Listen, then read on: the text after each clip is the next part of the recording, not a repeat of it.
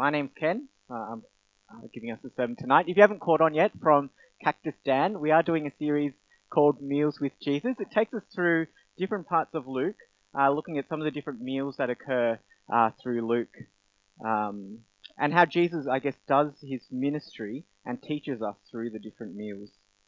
Uh, you see, there, there's these three ways in which the New Testament completes the sentence, the Son of Man came. Uh, the Son of Man came not to be served, but to serve, and to give his life as a ransom for many. And the Son of Man came to seek and save the lost. And thirdly, the Son of Man came, or has come, eating and drinking. And we see that in Luke 7. You see, the first two statements are statements of purpose, why Jesus came. Uh, he came to serve, to give his life as a ransom for many, to seek and save the lost. And the third is a statement of method. How did Jesus come? Uh, he came eating and drinking.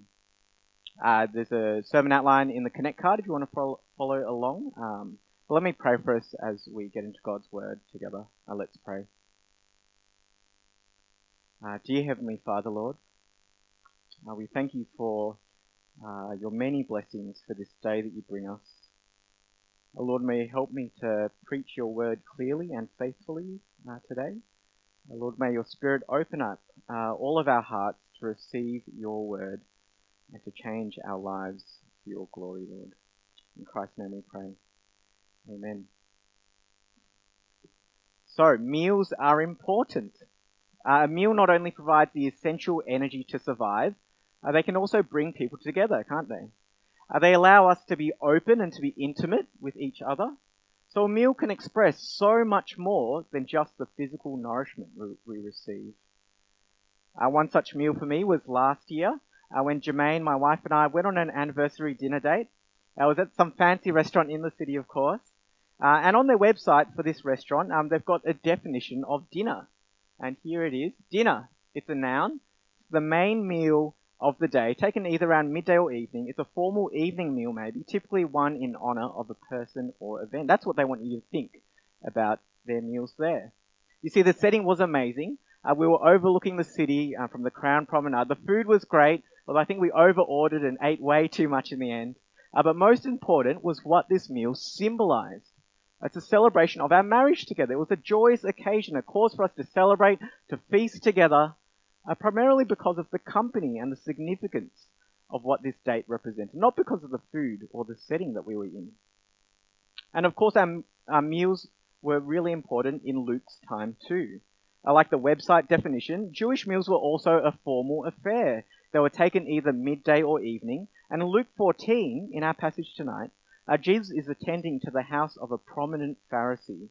It's a gathering on the Sabbath. It's probably a big luncheon feast after they've just attended their local synagogue earlier in the morning. Uh, the DPC for us um, might, the example for us might be that if we went to someone's house for dinner uh, after church tonight. Uh, you can see I've got two main parts to my sermon. Uh, two main parts. You see, it's all about Jesus' upside down kingdom. It's all about what Jesus' kingdom is like. And it's upside down because it's not really what the Pharisees envisaged this kingdom to be like. And we see, firstly, what Jesus' upside down kingdom is like and secondly, who Jesus' upside down kingdom is for. And we see from verse 1 that the Pharisees invited Jesus to this meal. They invited him to watch him, to catch him out. It's a trap. Hashtag Admiral Ackbar. In verse 2, here's a man they'd prepared earlier. You see, they've planted this man at the meal. Uh, the previous NIV or the ESV says he had dropsy. Dropsy is like a swelling of the body. If, you, are medically inclined, uh, maybe you might say he was edematous. He had fluid overload. You see, this man was physically and chronically very unwell. And to the Jews, he'd be seen as very unclean too. He'd be labeled, labeled as sick because he was likely a sexual sinner, totally unclean physically, but socially and spiritually unclean too. You see, it was totally inappropriate for this man to be at the home of the prominent Pharisee, let alone on the Sabbath day. Uh, but the Pharisees planted this sick man here for a reason. You see, they've seen Jesus heal people on the Sabbath before. We see that earlier in Luke, and, and it was illegal to do so by their laws. Uh, you were restricted, you weren't allowed to do any work on the Sabbath, and you definitely wanted to stay away from anything that was unclean too. Uh, furthermore, this unclean man was chronically unwell. He wasn't dying then and there, and so you weren't allowed to heal anyone unless they were dying imminently. And so the Pharisees brought this man in specifically to trap Jesus. And that's why they invited Jesus to their meal too. But we see instead that Jesus turns the tables back on them. In verse 3, he asks them this rhetorical question of Pharisaical law. He says, he kind of asks, Can I heal this man on the Sabbath? I see the Pharisees haven't really said anything yet, but, but they're watching Jesus very closely, aren't they? And they, they totally know what Jesus, uh, and Jesus totally knows what they're all up to. Uh, so Jesus questions them, but they don't have any reply. And so, so Jesus replies instead. He heals the man, and in verse 4, Jesus asks them, Well, if one of you has a child or an ox that falls into a well on the Sabbath day, will you not immediately pull it out? But they've got nothing to say, do they? You see, Jesus challenges the Pharisees, their self-righteous, their hypocritical hearts, and he's seeking to humble the Pharisees' pride in keeping all their rules. He, his questions here shows us that the Pharisees kind of break all of their own rules, depending on their own circumstances, depending what suits them. You see, if it was their own son, their own ox, then the Pharisees would have done something about it. I mean, you wouldn't let your baby drown in the bathtub or even your house burn to the ground on the Sabbath day. And so you wouldn't let your oxen drown in a well, but, but you'd let this man with dropsy drown in his own bodily fluids. You see, Jesus knows that the Pharisees are really only compassionate about themselves, about their family, their property, and he shows us here that his kingdom is much broader and that Christ is compassionate and loving to all people. So instead of being questioned, Jesus is the one questioning them. He turns the tables back on them. He strips away the pride of this, the self-righteous Pharisees. He foils their plans to trap him. And he also begins to teach us a lesson too. It's a lesson about his upside down kingdom. It's a Jesus masterclass. He lays on the table the issues of our own selfishness, and he contrasts this to his gracious and merciful compassion to those in need. So what is Jesus' kingdom like? Well, firstly, Jesus' kingdom, Jesus' upside down kingdom is one where he is compassionate, where he loves all people, even those who might look unclean, sinful, or dirty. I mean, and what do we love? What do you love? Who do you show compassion to? Uh, Psalm 103 verse 8 says that the Lord is compassionate and gracious, slow to anger and abounding in love. Uh, from verse 8, uh, Jesus then goes on to show us that his kingdom is also a humble kingdom. A humble kingdom. You see, back in Jesus' day, these meals are all about position and status. Uh, so if you were a distinguished scribe or a lawyer, you'd sit right next to the host. Uh, but if you were just a run-of-the-mill blue-collar worker, you'd sit a bit further away from the host, maybe not even invited to this meal. Uh, but Jesus says, don't think about who you are or how high your status is. You've got it all wrong. This world we live in has got it all wrong. You see, in God's upside down kingdom, you need to be humble. We shouldn't seek after our own pride, but let God exalt us instead. I look at verse 11. It says, For all those who exalt themselves will be humbled, and those who humble themselves will be exalted. And uh, this doesn't mean that we can never sit in the place of honor. I think if you're at a wedding, make sure you sit in your allocated seat. Uh, it's not that we should be try and be proud of how humble we are either. Uh, but Jesus says that our attitude does matter. It does matter. And he shows us in Matthew 20, uh, verses 27 to 28, Jesus says, Whoever wants to be great among you must first be your servant, and whoever wants to be first must first be your slave. Just as the Son of Man didn't come to be served, but to serve, and to give his life as a ransom for many. And so Jesus is the greatest example of this upside down kingdom of humility. You see, he gave himself up and died for us on that cross. Uh, do we believe this? Do we truly believe that Jesus came to earth and that he died for you? Uh, do you understand the humble and this incredible service that Christ gave for us all? You see, the Pharisees are all too proud about how good they can keep their own laws. Uh, they made sure of this by making laws to keep the laws to keep the laws. Uh, but Jesus was humble instead, and his kingdom is a humble kingdom. Uh, from verse 12, Jesus also shows us that his kingdom is a generous kingdom, a generous kingdom. And now when Jesus in verse 12 he says, do not invite, uh, the original language is kind of better interpreted as do not habitually invite, uh, do not only invite, do not always invite. Uh, Jesus isn't saying that we can never invite our friends or family or neighbors over, but, but he is saying in verse 13 that we do need to invite other people too. We do need to invite the poor, the crippled, the lame, and the blind. And so who are these people? Well, these people are quite significant in the Bible as there were groups of people that were isolated and excluded uh, from entering the Jewish temple. Uh, they're people that could never really partake in the messianic banquet. Uh, physically, these people are the poor, the needy, the sick and unclean, the socially outcast, the disabled people. Uh, so in your minds, maybe you can picture today, it's the homeless, the drug addicts, the asylum seekers. Uh, maybe even more silently, it could be those struggling with financial debt or with mental health issues. Uh, but maybe you don't feel you fit into those physical categories, but, but thinking about these categories spiritually, uh, well then maybe you do. I think I certainly do. Uh, because as spiritually crippled, we are made powerless by sin. And as spiritually lame, we are unable to come to God on our own. We are all sinful. As spiritually poor, we have nothing to offer God for our own salvation. We are all in debt to God. And as spiritually blind, we are unable to see the truth of the gospel on our own. Uh, but even though on our own, uh, we're all inadequate to be in His kingdom, uh, Jesus says that in His upside down kingdom, He is generous to all people. In verse 12, Jesus also says that we should not invite people that can repay us. We shouldn't expect to get anything back. We, we shouldn't even be expected to be invited back.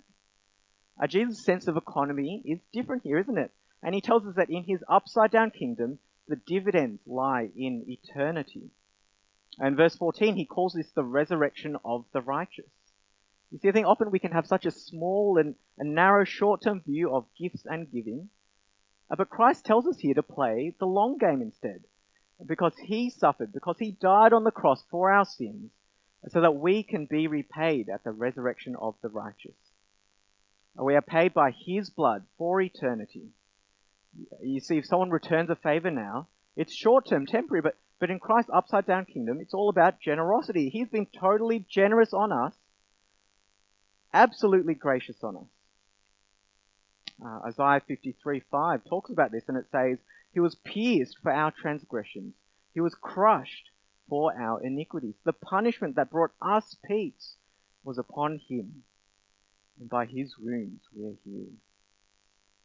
And Jesus is also highlighting uh, that we should maybe be generous with our meals too, because the price is already paid for by Christ, and the return on investment is eternal. And now in his masterclass so far, Jesus has explained to us what God's people are called to be like compassionate, humble, and generous. And next we see who is in God's kingdom. You see, the Pharisees were trying to trap him. Jesus turned the tables back on them. It's getting to the point of the conversation that it's getting kind of a little bit hairy, you know. It's like how you get into an awkward conversation in a party or, or, at, or at gospel community Bible study, you know, where discussions are getting derailed, fully off track, and you need to try and draw the people back in.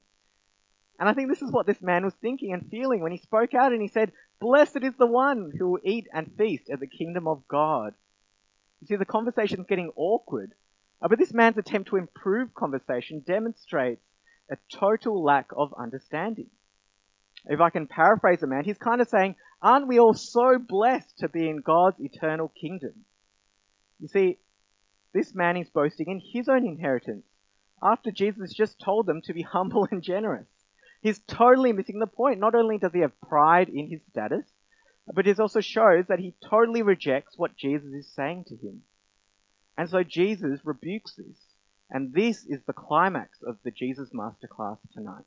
It's the parable of the great banquet. And this parable tells us who Jesus' king, upside down kingdom is for. We see the first part talks about the excuses of the invited guests. And the second part talks about the needs of the uninvited guest. It all starts from verse 16, where Jesus replied, A certain man was preparing a great banquet and invited many guests. At the time of the banquet, he sent his servant to tell those who had been invited, Come, for everything is now ready. And I bet by this time, uh, the Pharisees would have told the guests, uh, uh, the Pharisees would have already thought that Jesus was kind of crazy. He must have been mad. Uh, he'd already told the guests, next time don't sit in your allocated seats. And then he tells the host, next time don't invite your friends and family, invite the scum off the street instead on the Sabbath day. And then now, here in the parable, the story gets even more ludicrous. I mean, this story would have seemed, seemed completely ridiculous. It would have been totally inappropriate to make these excuses that all the guests had. And in verse 20, the last excuse is the most preposterous of all. You see, it's not even their own wedding day, but the excuse seems to be that my wife says that I can't come. Now, note to self, do not use the my wife excuse anymore. And given the status of women back in uh, Bible times, uh, this last excuse would sound the most outrageous of all. And no one in their right mind would make any of these excuses in the place of a great, amazing banquet feast. Uh, by the way, in Middle Eastern culture, declining a great banquet like this is pretty much the same as declaring war on the host. It's a bit like the tensions between North Korea and the US at the moment. I mean, can you imagine if Trump tweeted something that he refused to meet with Kim Jong Un? Uh, but we often make similar excuses ourselves, don't we? Uh, Jesus sums up all the potential excuses that I make. And verse 18 and 20, these are all kind of life excuses, whether material or relational. You know, I'm too busy, I've got no time. I've got family commitments, work is just flat out, and last but not least, my wife says that I can't come. Not that I really use that last excuse too much. And note in verse 21, God also gets angry uh, when we do not put Him first and foremost, when we don't prioritize His kingdom above our own. You see, God's kingdom is described as this amazing banquet feast. Uh, we might not usually think of our current sufferings and hardships as a great banquet, but, but here Christ says that those, those that accept His invitation uh, are choosing eternal joy, eternal satisfaction, more than you could ever hope for that only God can offer. It's an amazing feast. It's one that will astound all of our senses, bring us delight, ultimate delight and satisfaction. It's a million times better than an anniversary dinner date. It's where we will be God's people and He will be with us. He will be our God. He will wipe every tear from our eyes. There will be no more death, no more mourning, no more crying or pain. We will never thirst again uh, because Christ makes all things new. It will be absolutely outstanding. It will be amazing. And that's why the excuses of this life seem so absurd and underwhelming in this parable. Uh, so who does God call instead? Well, in verse 21, we see God invites the Jewish outcasts, those that are in need. In verse 23, he's then inviting those excluded groups from outside the city walls, the Gentiles too. So, so he's really inviting all people, isn't he? everyone that you know. And Jesus is clearly stating that these particular Pharisees have declined Jesus' invitation. Look at verse 24.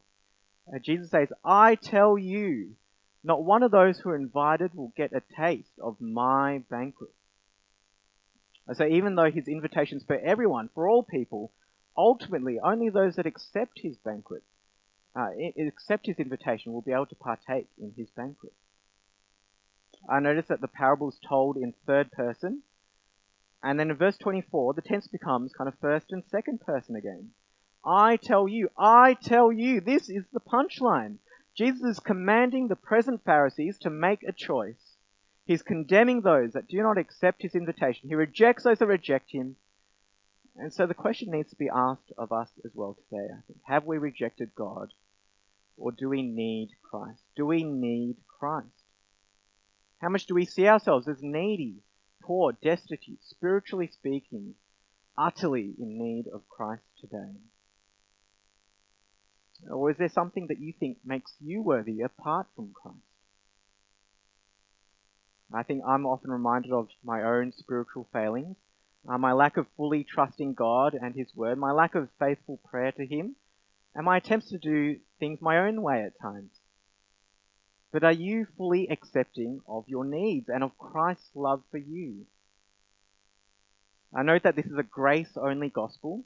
It's not our own works. It's nothing that we can bring to the table. It's, it's not our regular church attendance, not our hospitality, not even our giving.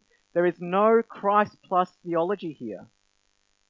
Do you realize how much we need to fully rely on Christ alone to save us, to be part of his banquet feast? Or are we full of life excuses instead? And Revelation 3 verse 20, God says, Here I am. I stand at the door and knock. If anyone hears my voice and opens the door, I will come in and eat with that person, and he with me. You see, the only condition of Jesus is that you need to need him. You need to need him. You need to open the door to his invitation to come to his banquet feast. And If you're not sure about what accepting Jesus' invitation means, well, then I'd invite you to chat to someone about it. Uh, to chat to someone who you trust, or a friend, or your GC leader, or chat to me after the service. Would love to share more with you. Uh, so Christ explains here who his upside down kingdom is for. And the answer is astounding, isn't it? It's not what the Pharisees assumed would attend. Uh, but it's for those that need him. It's those that seek out his invitation. And now this sermon is all about how Jesus uses meals uh, to demonstrate his kingdom. And I think we too can be using our meals each day to be sharing uh, the gospel, sharing God's word too. Uh, we all have hopefully about three meals a day, roughly 21 meals a week. Uh, throw in a few suppers, you've got about 100 meals a month. Uh, so can maybe, can we spare some of these meals, even a few of these meals each month to openly express our hearts and God's vision of His kingdom, His compassionate, humble, and generous kingdom. Uh, in fact, just as in the great banquet, uh, our meals too uh, can also be a foretaste of Jesus' eternal kingdom uh, to all those around us. Uh, does anyone remember our vision statement of Darebin Presbyterian Church, DPC's vision statement? Any takers here? Alright, Aaron's not here. Alright if you get it wrong. Here it is. Here's our vision. DPC wants to see 10% of the city of Darebin deeply satisfied in knowing and serving Christ. And part of our purpose is that we want is a, a church that's convinced that deep satisfaction is only found through knowing and serving Christ. Hence, we exist to see as many people as possible uh, to see yeah them experience uh, this satisfaction too. And so maybe our, our meals can be doing some of this. 10%, that's 15,000 people. It's a mission. It's a local mission. And so we need to be inviting people and persistently going everywhere and compelling people to come. Uh, there's a TV series MasterChef on at the moment. Anyone watching MasterChef still? Joe Little, put up your hand. Thank you. Add MasterChef. Yep. Um, my family really loves MasterChef, um, especially my kids. Um, and, and so in MasterChef, they sell this idea of meals, don't they? I mean, they portray food more than just this physical nourishment. Our food becomes life. It reminds people of family and joy and friendships. It needs to be well presented and taste great. The flavors need to be balanced well and bring ultimate satisfaction to the three judges. And in a similar way, uh, there's lots of themes and notions that meals should bring uh, to us in a biblical way too. Uh, but we don't need to make our meals master chef style meals. We're, we're not trying to become like a two hat restaurant or or Michelin star rated or something like that. I mean, we shouldn't fall into the trap of the Pharisees. Uh, but here's some questions that maybe might help us uh, think about our meals in a more mission minded, a more, a more gospel focused way. Here's some questions. Uh, do we fully grasp Christ's compassion, his humility, his generosity uh, in his upside down kingdom in our own lives? And what barriers might you have uh, to show hospitality with your meals. Uh, is it pride, rules, routine, or, or culture? I remember that the meals are a marker of being more like Christ. Remember, Jesus came eating and drinking, so are we following his example? Are we striving to be more hospitable and maybe doing what we wouldn't normally do? Uh, my favorite pastime is to not have anything on, not have anyone over. I just enjoy a simple family meal with no one else and be able to just leave the house a total wreck, go to sleep early after watching MasterChef, of course.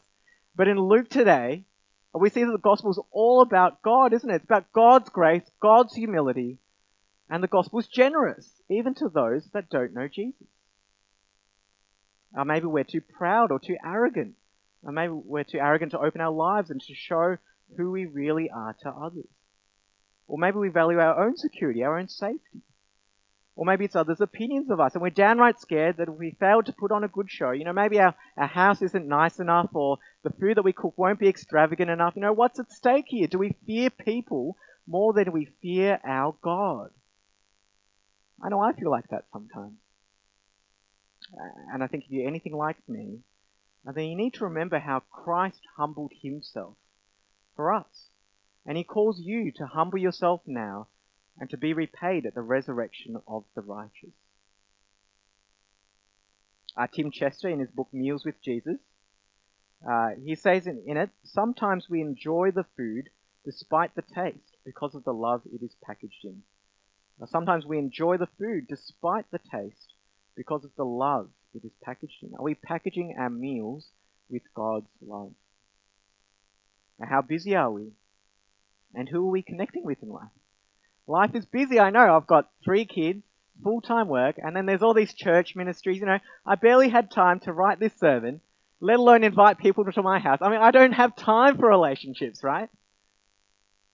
But uh, are our excuses just like those of the invited guests in the parable? You know, I need to buy a house. I'm too busy with work or family or church or life. I remember that Christ died for us on the cross. And if Christ saved me in his upside down way, if he's gracious and compassionate, if he served me, then how much more do we need to help reach out to those around us, uh, to be inviting others to this amazing feast too? Do we have a small, self-limited, a short-term view? Or do we have an eternal view of God's kingdom, of Christ's mission in mind? So who do we need to reach out to? Uh, are there relatives? Are there friends, colleagues, classmates? Who can we invite over for a meal? Uh, we also see in our passage that the gospel crosses all demographics. Uh, there's a man with dropsy, the poor, sick, lame, the people from outside the town, from off the streets. So can we have meals with people who maybe are different from us? Uh, who do we eat with? Our meals let us share Christ's upside down kingdom in a countercultural way uh, to a world that's getting all the more busy, yet ever the more lonely too. Uh, Jesus says, uh, do not always eat with just family or friends. Don't just keep meeting with your relatives in your church family. Are we getting to know those around us too? Who do we need to start inviting? Maybe to uh, lunch before church on a Sunday or, or to dinner during a weeknight instead? Uh, can we invite someone from school or uni or work? Can we be inviting our neighbours or, or people in our wider community too? Are we demonstrating Christ's love to those around us, to those that might not know us well, and to those that might not even know Christ well either? Uh, maybe you need to invite someone that is EGR. EGR, extra grace required. You know who I'm talking about. It's those people that would make the meal awkward, uncomfortable. Uh, but if we know how much we need a Saviour, that we need to be generous, don't we, and demonstrate Christ's generosity to all those around us. Our meals should open our lives to others. And are we sharing our life through meals with people that don't know Christ's invitation? Uh, my name is Ken, and someone at church calls me No Friends Ken. No Friends Ken, rightly so. I don't have many friends. In fact, I've tried to invite different colleagues over the past few years, uh, but I, I, think only one of them has really accepted this o- dinner offer. Um, but you know, I'm blessed with a lovely home, a lovely wife who's great at cooking, and who's great at socializing with people, even though I'm very introverted and don't want to talk to anyone usually. So here's what we do, right? We team up. I team up. So sometimes I try and free up Jermaine, my wife, so that she can make friends and I'll look after the kids instead. That's an easy cop out for me. Or sometimes we try and invite people over from church even though we've been usually totally exhausted from a busy week of life. Or better still, sometimes even better still, we get other people from church and they invite their non-believing friends uh, to our house so that we can kind of connect our worlds of Christians and non-Christians, to merge our worlds and to help show Christ's love to those around us. Even though I'm no friends Ken. I think we need to team up uh, there was one such occasion earlier this year uh, that some someone from church, a church friend of ours, had some friends. Uh, some of her friends they lived in our neighbourhood, in our local area, so it made sense to kind of come to our house. And so, and one of the two of these friends are also getting to slowly know Jermaine better too. And so we hosted like a surprise birthday party for one of the friends. It, it was a bring a plate to share occasion. Uh, and a lot of her other friends came as well. Uh, it was a bit of an awkward idea, you know, inviting 15 people to our house. Most of them were kind of strangers to us. And it was a weeknight too, so we didn't really have time to cook a feast for so many people. So we just made people just bring their own food along. And I think although hesitant at first, it was actually a great night in the end. It was great to get to know more people. Uh, great to get to know more people that God invites from outside the city and from the country lanes. You see, it might seem easier. I just have this nice, clo- cozy, close-knit Christian community that we have here. Uh, but in here in Luke 14, uh, Jesus commands us to compel them to come. Compel all people to his feast. Don't give up. Compel them. Keep trying. So can we use our meals for mission? And can we use our meals to demonstrate Christ's banquet feast to others? I think it requires us to sacrifice. It requires us to sacrifice our time, talents, and treasure. And, and you might be a person with lots of time, more time but less treasure. Or maybe you've got MasterChef style talent, uh, but no amazing MasterChef kitchen to cook it in. Or maybe you've got money in a house and a large dining table, uh, but not much time to cook. Or, or maybe you're like me, you're no friends can.